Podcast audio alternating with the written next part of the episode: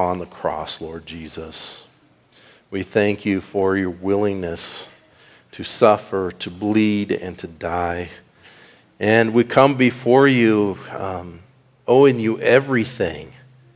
Not only did you die to pay for the penalty for our sins, but you are alive and you are victor over the grave, and so we are victors. So we give you thanks and we give you praise. You are our King, our Lord, our Savior. In Jesus' name we pray, amen. We are very blessed to be here this morning with you. I am very blessed, my wife and I, again, to be with you this morning to worship our crucified and risen Savior. And uh, today we get the, the wonderful privilege of celebrating together, of worshiping together as we take communion here in just a little bit. As I was preparing and as we were going through the messages and to the, the letters to the seven churches in Revelation, uh, I couldn't help but think upon that word of overcome or conquer or victory, being victors. Every letter ended with, Listen up, and those who overcome. And so this morning I want to go back to 1 John chapter 5. 1 John chapter 5. And I think it's important for us to look at the victory that we have in the Lord Jesus Christ. Now, uh, let's, let's dig- well, I used a word this last week, and my daughter gave me a hard time because she says I stole it from her speech. Anyway, I'm gonna I'm gonna digress or go down a bunny trail for just a minute, um, and ask how many of you are wearing Nike shoes. I see some Under Armour. And when I was a kid, there wasn't anything such as Under Armour, was there? Anyone wear Nike shoes? Anyone wear those anymore? That's old school. Oh, there's one hand. Oh, there's two.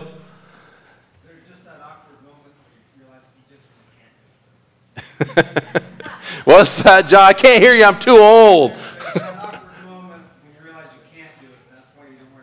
oh, you can't do it, so you don't wear them. Well, the reason I bring up Nike shoes, Nike was founded in January 24th, 1964. They named their company after the Greek goddess of victory. Nike was a word that they took and they had to make a god after because they wanted victory. They wanted to conquer. They wanted, even on the track, remember the Greek games? There's there's a little amulet that they found uh, near one of the tracks that had something about victory, right? But Nike is that root word for overcome, conquer, or victor. Okay? And, and really, it's Nikao, generally is the root word, but it comes from that Nike. And so it's not that goddess, but the meaning of the word is to be a victor. What a good name for a shoe, right? Nike, Victor. You know, the, the greatest goal, you know, one of the goals that people have is to have uh, the ability to do a lot, like John said, but I don't put those shoes on anymore because I don't, right? Is that what you were saying? I just can't, it's not in me, right? Yeah, the Nike slogan, just do it. Oh, just do it, the slogan. All right, just do it. You can do it. And so, you know, with those shoes, the idea was if you have our shoes, you'll be able to do it, right? You'll be able to win. You'll be able to succeed in, in athletics and well beyond as you grow older and quit doing athletic things. And so it, it's, it's to help you reach your goals while protecting your feet. Now, the greatest goal that we should have is to keep our eyes on Jesus. We should keep our eyes on Him because only He is the one that gives us the victory. And really, it, it must be noted that the victory we have in Jesus, therefore, must shape our lifestyles. Should shape our lifestyle. Now, how does this lifestyle play out? First, it plays out in that we will or we should be rooted by genuine faith in Jesus. That is, we should have a, a lifestyle that's rooted by genuine faith in Jesus. That is, genuine faith in Jesus really means victory. And by genuine, I, I mean not just, oh, yeah, I believe, right? Last week we talked about the lukewarm church. Just, oh, okay, I, I have some sort of an assent to, but not a real, genuine faith in Jesus. And unless you have a genuine real faith in the Lord Jesus Christ, you do not have victory. You cannot overcome, and you have not overcome. Let's read this passage here. I did refer to it already. 1 John chapter 5. Let's start at verse 1, but 4 and 5 is a key passage because uh, in my translation it says victory that has overcome the world, right? But look at verse 1. Whoever believes, whoever has that, that genuine faith that Jesus is the Christ is born of God. That you're born again, you're born of God, you're in his family. And whoever loves the Father loves the child born of him. That is, you love one another, other believers. By this we know that we love the children of God when we love God and observe his commandments. Now, here in the this letter from the Apostle John to the church of Ephesus, we find that one of the commands, the new command I give to you, is to love one another. That is, love other believers first and foremost. For this is the love of God, that we keep his commandments. And I love what's said next. And his commandments are not burdensome. That lifestyle in Jesus Christ, that life you live out in Him, is not burdensome. It isn't. Verse 4 For, for whatever is born of God overcomes the world. You're a victor over the world, and this is a victory that has overcome the world our faith. Who is the one who overcomes the world? Now remember that overcomes is the same as, as victor, the root. But, we, but he who believes that Jesus is the Son of God, he who has genuine faith in the Lord Jesus Christ. So, really, those who've truly known or come to know Jesus as their personal Savior with that saving faith you know that your victory is secure. You have won the victory. Know that Jesus ensured the victory. How did he do that? Well, he did the work, right? He did the work that we could not do. He died upon that cross. He rose again. He conquered the grave. Several passages that we could turn to 1 Corinthians chapter 15 start I mean the whole chapter, the resurrection chapter, 1 Corinthians chapter 15. Quiz.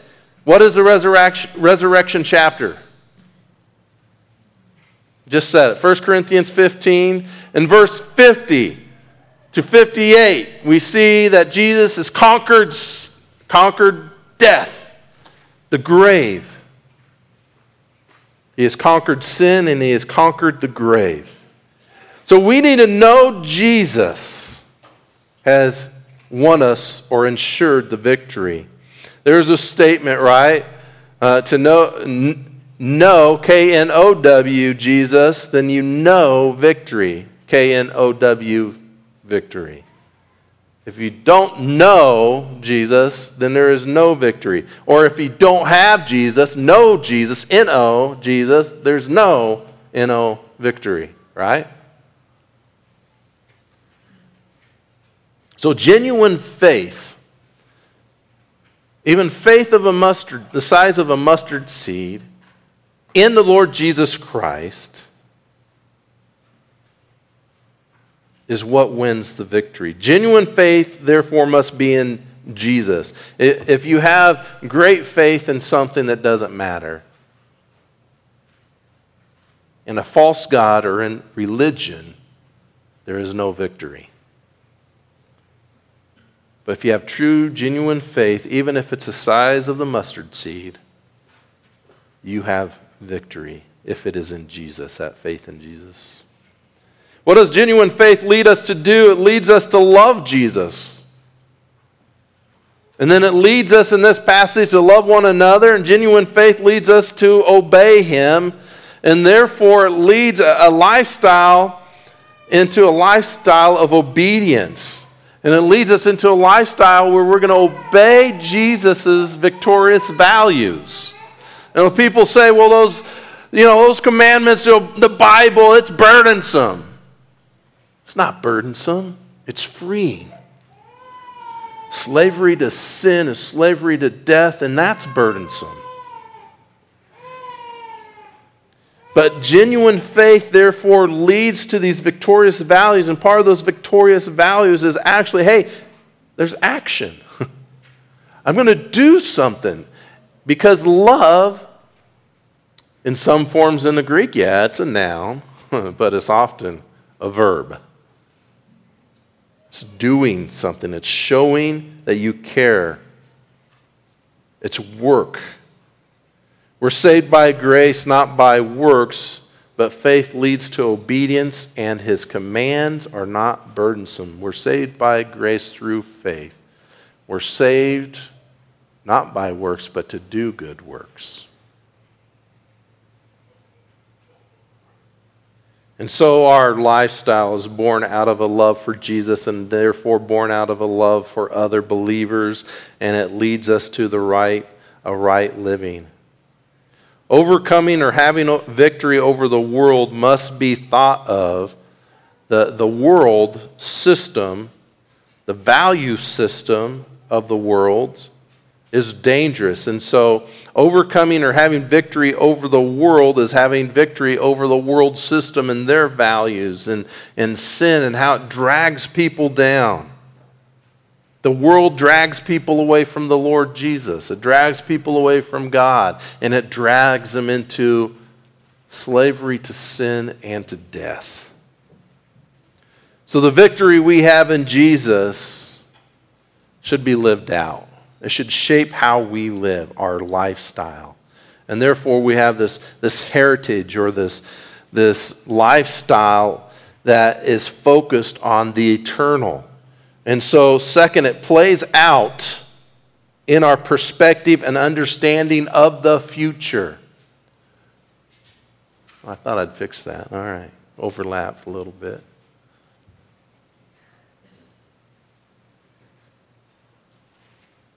Our walk with Jesus should overlap every aspect of life. Right? You can't segregate, you cannot separate who you are if you are a, if you have genuine faith in Jesus. You can't separate your faith from anything else, and it shouldn't ever be separated.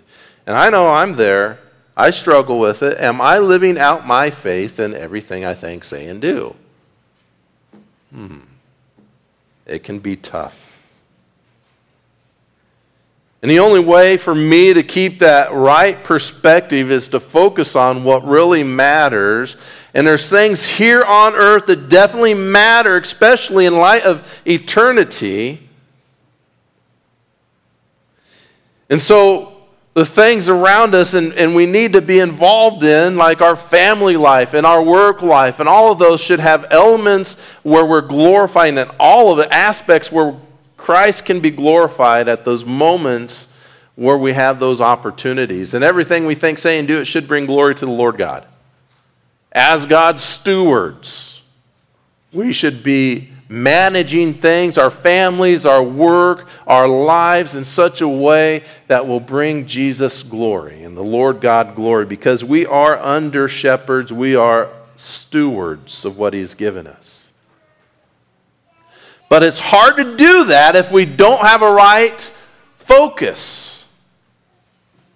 And the things in this life can, you know, overshadow or meld into things and, and skew our view, vision, our view, our vision, our vision, and our view of what would please Jesus. But it should be the other way around. We should have our view and our vision upon Jesus Christ and eternal things, and this should overshadow, this should bleed into everything. I like uh, my undershirts to stay white, but they usually don't because I get involved in washing my own clothes, really, probably. And so if you wash them with pants, there's a, a, a little faint view of, of indigo or blue on them, you know? In the right light, you say, oh, yeah, that's, that's really got a little blue glow to it. Our Christianity should bring, a, a, should fade into everything, right? It should bleed into everything. And so we need to live our lives victoriously in the sin filled world. And it's the exact opposite. A lot of times, the world is bleeding onto us. It's so much easier to uh, dirty up what is white and pure than it is to bring that white and pureness into a dirty world. But that's what we're called to do, and we have the victory. We're saying we can't do that. Oh, absolutely. Jesus has already won the victory. And so, therefore, we need to live victoriously in this sin filled world. We need to live, victor- live from victory or knowing we have overcome because we have new life in this sin filled world. Even though it's a sin filled world, we have new life in it. We have won, but we must continue to play or fight. Right? Ephesians talks about that. It talks first in the first three chapters about our position in Jesus Christ, and then the last three chapters about how we live that out, and especially when you get to 6 verse 10, how it's a war and how we need to fight that battle. You know, there's a big difference when someone plays a ball game thinking they have already lost than when they play as though they've already won. You know, when you watch the football teams come out on the field and they're playing and the team gets a couple scores ahead, sometimes you can notice the team's playing like, hey, we're doing all right. They get loosened up and they're really playing the top of their game. But the team that gets behind, sometimes they get tensed up because they know they should be doing better, but it's not happening. Right? Have you ever seen that on a ball field? We should be living like we've already won because we have. It's like 49 to 0, okay?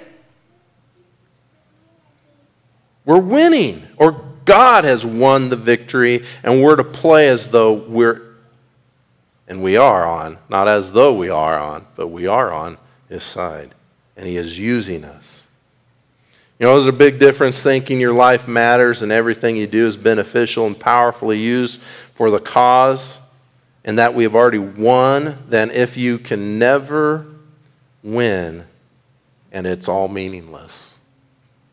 January, February, sometimes we get, and driving down the road, seeing all the snow and the cold this past week, it'd be like, ugh, it's another year, it's cold, and then you think of Ecclesiastes. Oh, vanity of vanities, all is vanity and grasping at the snow. I mean, wind. Right? It is if you don't live from a state of knowing who you are, whose you are, and that He has won the victory. He has won it. You have the victory. So we need to highlight or remember and focus on. Not only look about what God is going to do in the future, He's already won it. We already have an eternal life. We already know what's going to take place. We already know the beautiful aspects of the new Jerusalem, the new heaven, and the new earth. So we need to focus on that, but we also need to highlight or remember the victorious inheritance that we have. But just to push on here just a little further, I, I think it's important. So I want to tie this back in. And I just love 1 John chapter 5, 4 and 5. Remember, uh, in verse 3, his commandments are not burdensome. Remember, those who have believed in Lord Jesus Christ, we are born of God. And so it says, For whatever is born of God overcomes the world, and this is a victory that has overcome the world, our faith. Our faith in faith? No, faith in Jesus. Who is the one who, is over, who overcomes the world? But he who believes that Jesus is the Son of God. And then let's jump to Revelation chapter 2 and 3 again. And let's highlight how we can celebrate the new life we have and the future life that we will have, okay? That's part of the letters to the seven churches is that, hey, you have this new life. You have this wonderful promise of eternal life. Live out of a state of being an overcomer, a victor. Look at chapter 2, verse 7 to the letter of Ephesus, where they have, you know, their love had grown cold. They needed to renew that love for the Lord Jesus Christ. And verse 7 says, You know, he who overcomes, you know, listen up, right? To him who overcomes, I will grant to eat of the tree of life which is in the paradise of God. It points to the future. Chapter 2, verse 11 to the letter of Smyrna, uh, to the church of Smyrna. The overcomer will not be hurt by the second death. Eternal life. Verse 17 in chapter 2 to Pergamum. He, the overcomer, will be given the hidden manna, a white stone, new name written on a stone Remember what we talked about? Really, it ter- points to the wonderful inheritance and rich new life in Jesus Christ, Revelation 2 26, and following with Thyatira, and the grave problems that they had in that church. But the one who overcomes a true believer, the one with genuine faith, will be given authority with Jesus and the morning star. In chapter 3, verse 5, to the church of Sardis, the overcomer will be given white garment. Name will remain in the Lamb's book of life, and his name will be confessed before the Lord and his angels. Chapter 3, verse 12 to Philadelphia, they had a lot of commendation, but the overcomer will be a, a pillar in the temple of my God and have permanence and have the, the name of my God and the New Jerusalem written on him. There's some permanence there. And it's fascinating when you look at the, their, their historical context, what they were dealing with. A lot of these pictures that he brings out from the vision of Jesus points to the reality that of what they have in Christ as victors because of their genuine faith in the Lord Jesus Christ in verse 21 of chapter 3, Laodicea, the overcomer will sit down on Jesus' throne with him. I think it's very important as a believer that we focus on our love for the Lord Jesus Christ. I believe it's very important for us to listen to what he has to say in his word. It's crucial that we obey him. But that should come out of our love for him because his commandments are not burdensome. Note Revelation 21 1 through 7. Would you jump all the way to the back? Some of these here, as he summed up each letter to the seven churches, you know, listen up, you're the one who overcomes. There's some pictures back to chapter 21. Then I saw a new heaven and a new earth, for the first heaven and the first earth passed away, and there is no longer any sea. And I saw the holy city, New Jerusalem, coming down out of heaven from God, made ready as a bride adorned for her husband. And I heard a loud voice from the throne saying, Behold, the tabernacle of God is among men, and he will dwell among them, and they shall be his people, and God himself will be among them, and he will wipe away every tear from their eyes, and there will no longer be any death. There will no longer longer be any mourning or crying or pain. The first things have passed away. And he who sits on the throne said, Behold, I am making all things new. And he said, Write, for these words are faithful and true. Then he said to me, It is done. I am the Alpha and the Omega, the beginning and the end. I will give to the one who thirsts from the spring of the water of life without cost. He who overcomes will inherit these things and I will be his God, and he will be my son. 1 John chapter 5, those born of God. The victory we have in Jesus must shape our whole being, our lifestyle. Are you affected by the victory that you have in Jesus? Do you live from the victory, from that victory, or from de- defeat? Do you live as though your life matters? As we sing these next couple of songs, I want you to evaluate where are you living from? Are you living from an attitude or a lifestyle of defeat or an attitude, a lifestyle of victory where you love Jesus and you're willing to do everything and anything he asks you to do? As they come forward, let's pray. Lord, we thank you for your wonderful grace towards us. Help us to have the right mindset. And as we sing these songs, Lord, uh, convict us of, of the wrong thinking, convict us of wrong actions that we've been taking, and help us to have a repentant heart. Thank you for the victory that you've given us, Lord Jesus. Amen.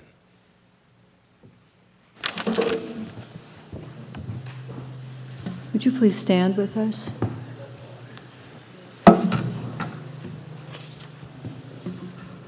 I've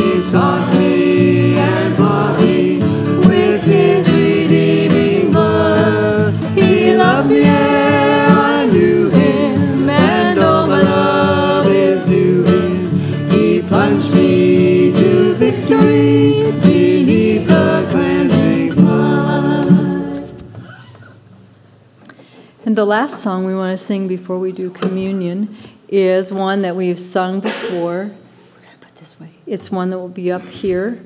Um, and so when you catch on, just start singing it. Um, Sandy will get it up there. It's the communion. song. Okay.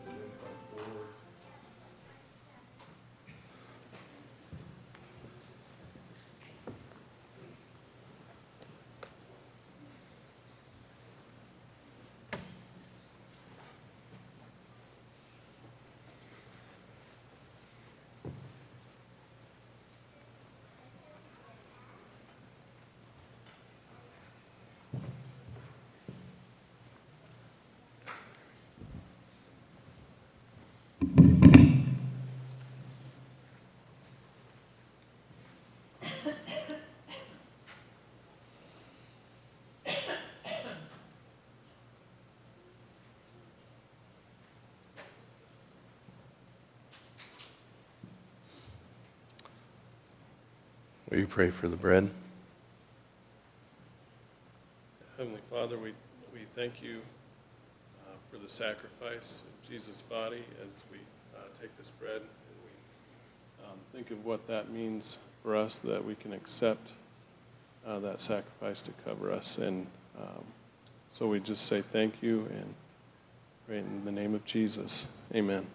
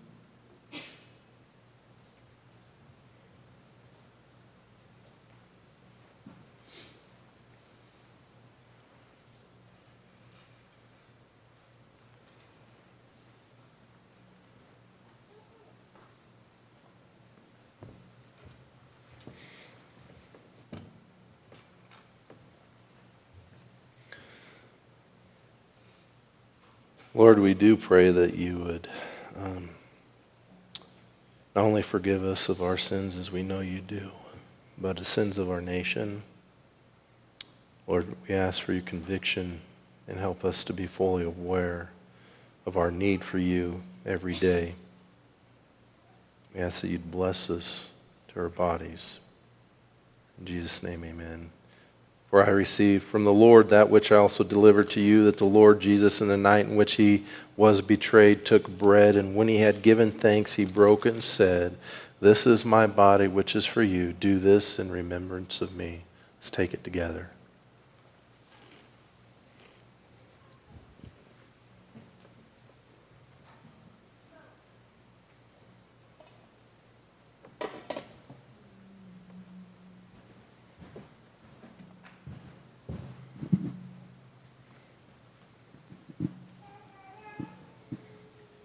Father God, we thank you for the sacrifice of Christ, Lord. We thank you for his atoning blood that washes sins away, Lord. We ask that you would just uh, bless us through that, that blood that uh, flows in our place.